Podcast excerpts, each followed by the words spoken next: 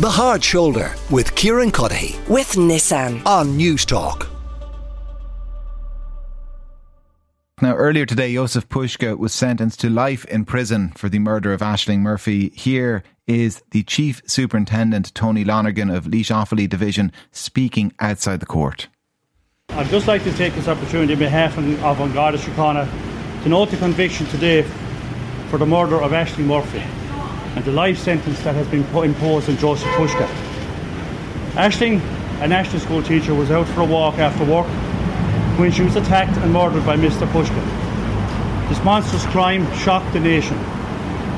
I want to pay tribute to all the members of An Garda Síochána involved in this investigation, and in particular my colleagues at Tullamore Garda Station from where the investigation was led. The investigation team were professional and steadfast in their determination that the person responsible for Ashling's murder will be brought to justice. I also, most importantly, then want to thank the community of Tullamore, a compassionate, kind, resilient, and generous community.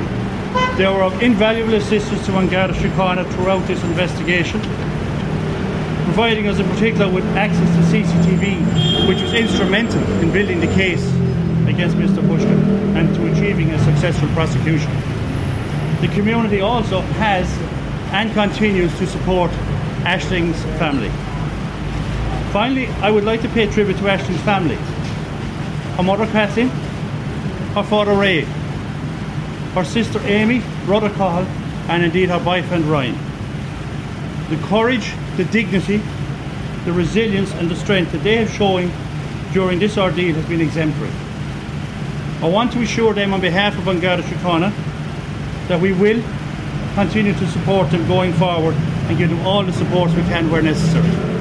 That was the Chief Superintendent Tony Lonergan of Laois Offaly Division speaking outside court earlier today. Inside the court, of course, it was a mandatory minimum life sentence that was handed down to Jozef Puska. But Frank Greaney, our courts correspondent, was there. And Frank, beyond that issue of sentencing, uh, these days are, are important in terms of the victim's family being given the opportunity to speak. And I understand first up in that regard was Ashling's boyfriend, Ryan. What did he say? Well, he told the court um, about first meeting Ashling uh, 10 years ago at a local rugby club disco. He said they were both aged just 15. And he said that even despite their young age, he said he knew even way back then that there was just something so special about her. Her beautiful and warm personality, coupled with that big, distinctive, and wholesome smile that he said that he grew to love more and more. He spoke about how their teenage romance blossomed over the years uh, he spoke of meeting her family for the first time. And he said that they symbolized absolutely everything that is great about Irish society good, honest, kind, hardworking people. He said that he felt lucky to call them family. He went on to, then to describe how their relationship was filled with nothing but love, uh, with happiness, joy, adventure, trust, and most importantly, he said, respect. He said it was heaven on earth before she died, um, Ryan said that they were making plans to move in together. Uh, they were making plans to travel the world together, to build a house, um, to have kids, and to get married uh, down the line. And he said that he'd lost so much more than his girlfriend. Uh, he described Ashling as his partner in life, his closest friend, his best friend. And he said that the pain he feels without her is indescribable. Indescribable. Um, tragically, he said that every night that he goes to bed, um, he tells her that he's one more day closer to seeing her again. He finds sleep very hard to come by. He said that his mood has completely shifted over the last 22 months or so. Um, he described Jozef Puska, who was sitting in the dock just over his left shoulder, and he did turn to him and speak to him directly from time to time. He described him as pure evil, and he said that he feared for this country and the safety of its people that something like this could happen in broad daylight. He told him that he had no idea how much he has stolen from them, how much Ashling meant to them. Because of you, he said, I will never get to marry my soulmate. I will never hear her voice again. I will never see her smile again. And once Ryan had finished, then Frank, I understand a statement was read out on behalf of Ashling's mother, who described her daughter as one in a million. That's right. Uh, this was read out by Sergeant Lucy McLaughlin on behalf of her mother, as you say, Kathleen Murphy. Uh, Sergeant McLaughlin was one of two Garda liaison officers who took great care of the family throughout this entire process.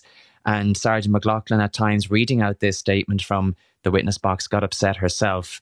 Um, she uh, read out Kathleen's words, um, which described Ashling as as loving, caring, um, somebody who always had a gentle, big smile for everyone. She always thought about everyone else before herself. Um, Kathleen said that she took great pride in herself. She had accomplished so much at such a young age, yet she always stayed grounded, always stayed humble. She said that her daughter loved fashion, she loved music, she had an infectious laugh, but never wanted to be the center of attention. She said that Ashling knew her place in life. She described as a great listener. And she said their house was alive with music every night as she played her fiddle. And she said that she missed her sweet music playing in their home. Uh, she says without it, it breaks her heart. Um, Ashling, she said, loved passing on her talent, her music to her younger students um, and playing music at home with her sister Amy and her father Ray. And she also spoke of her love of camogie. And she said that she'd miss going to her matches. She said she'd miss going to her music concerts. She spoke about all the wonderful things they did as a family and how she misses seeing Ashling's smiling face coming home after work every day. She said they never had a row, as she described her as every parent's dream. And I suppose turning her attention then to the nightmare that has unfolded for her and the rest of the family since that cold uh, January afternoon. She said her heart has been ripped from her body. She said she has lost her drive. Uh, she has lost her love for life. She's too afraid to go out for a walk anymore because of the monster who took her daughter from her. And on the night that that heartbreaking news came to their doorstep, um, she said, and I th- this was quite a, a, poignant part of her statement, where she described how Ashling's untouched dinner was found in the bottom of the oven uh, by her uncle Des as he went to uh, fill the fire. And she uh, wrapped up her statement, and again, this was delivered by Sergeant McLaughlin by saying that she would give their house, their car, and every penny she has to have their beautiful daughter Ashling with them. The third and final statement, then, Frank, was made by Ashling's sister Amy, who described her as the glue that bound their tight knit family.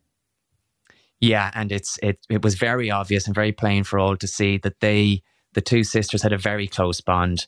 Um, she said that she spent years listening um, and, and, watching and, and adoring over her little sister, who grew to become, she said, the soil that kept their family and friends nourished with positivity, humour, and hope.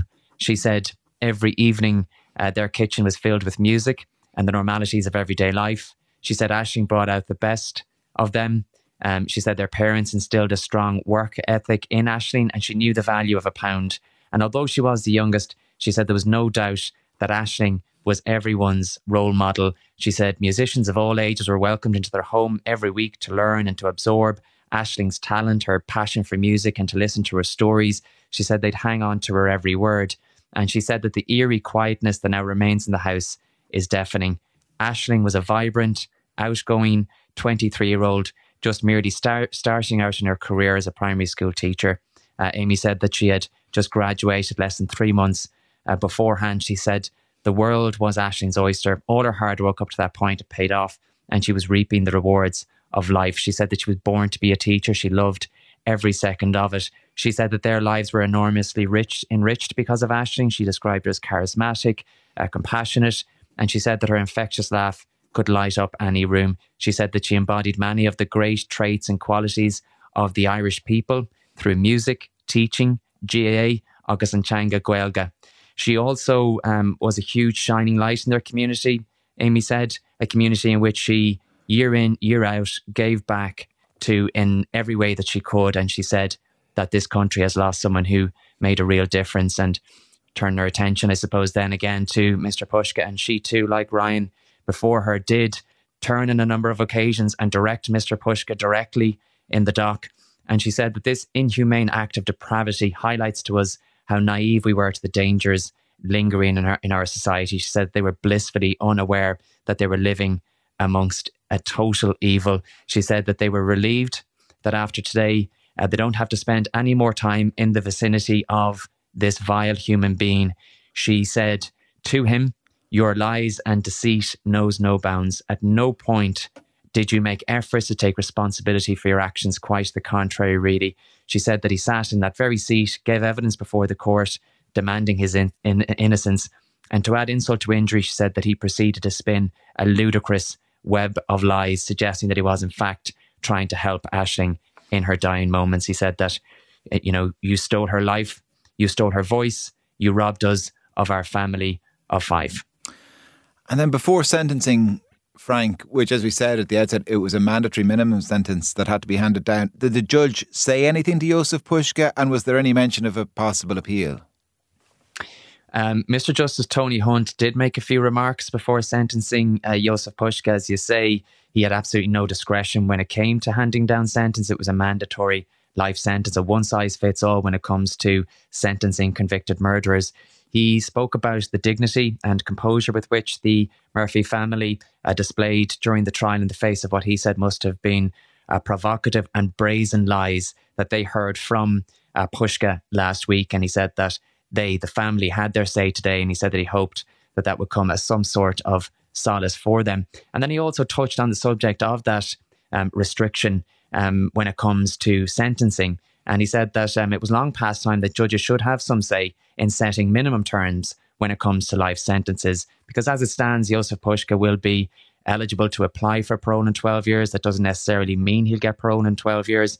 But in other jurisdictions, judges can hand down a minimum tariff whereby you know, if the case merited, perhaps somebody like Jozef Puska couldn't apply for parole for 20, 30 years, whatever the case may be. And he said that maybe there are proposals out there in relation to, to that, to maybe introduce those, that maybe they will come to fruition.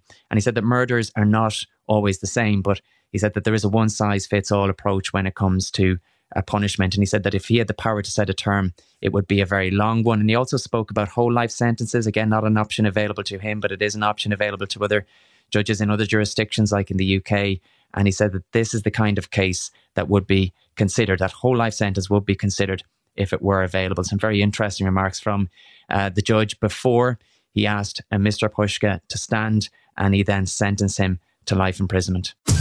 The Hard Shoulder with Kieran Cuddihy. With Nissan. Weekdays from 4 on Newstalk.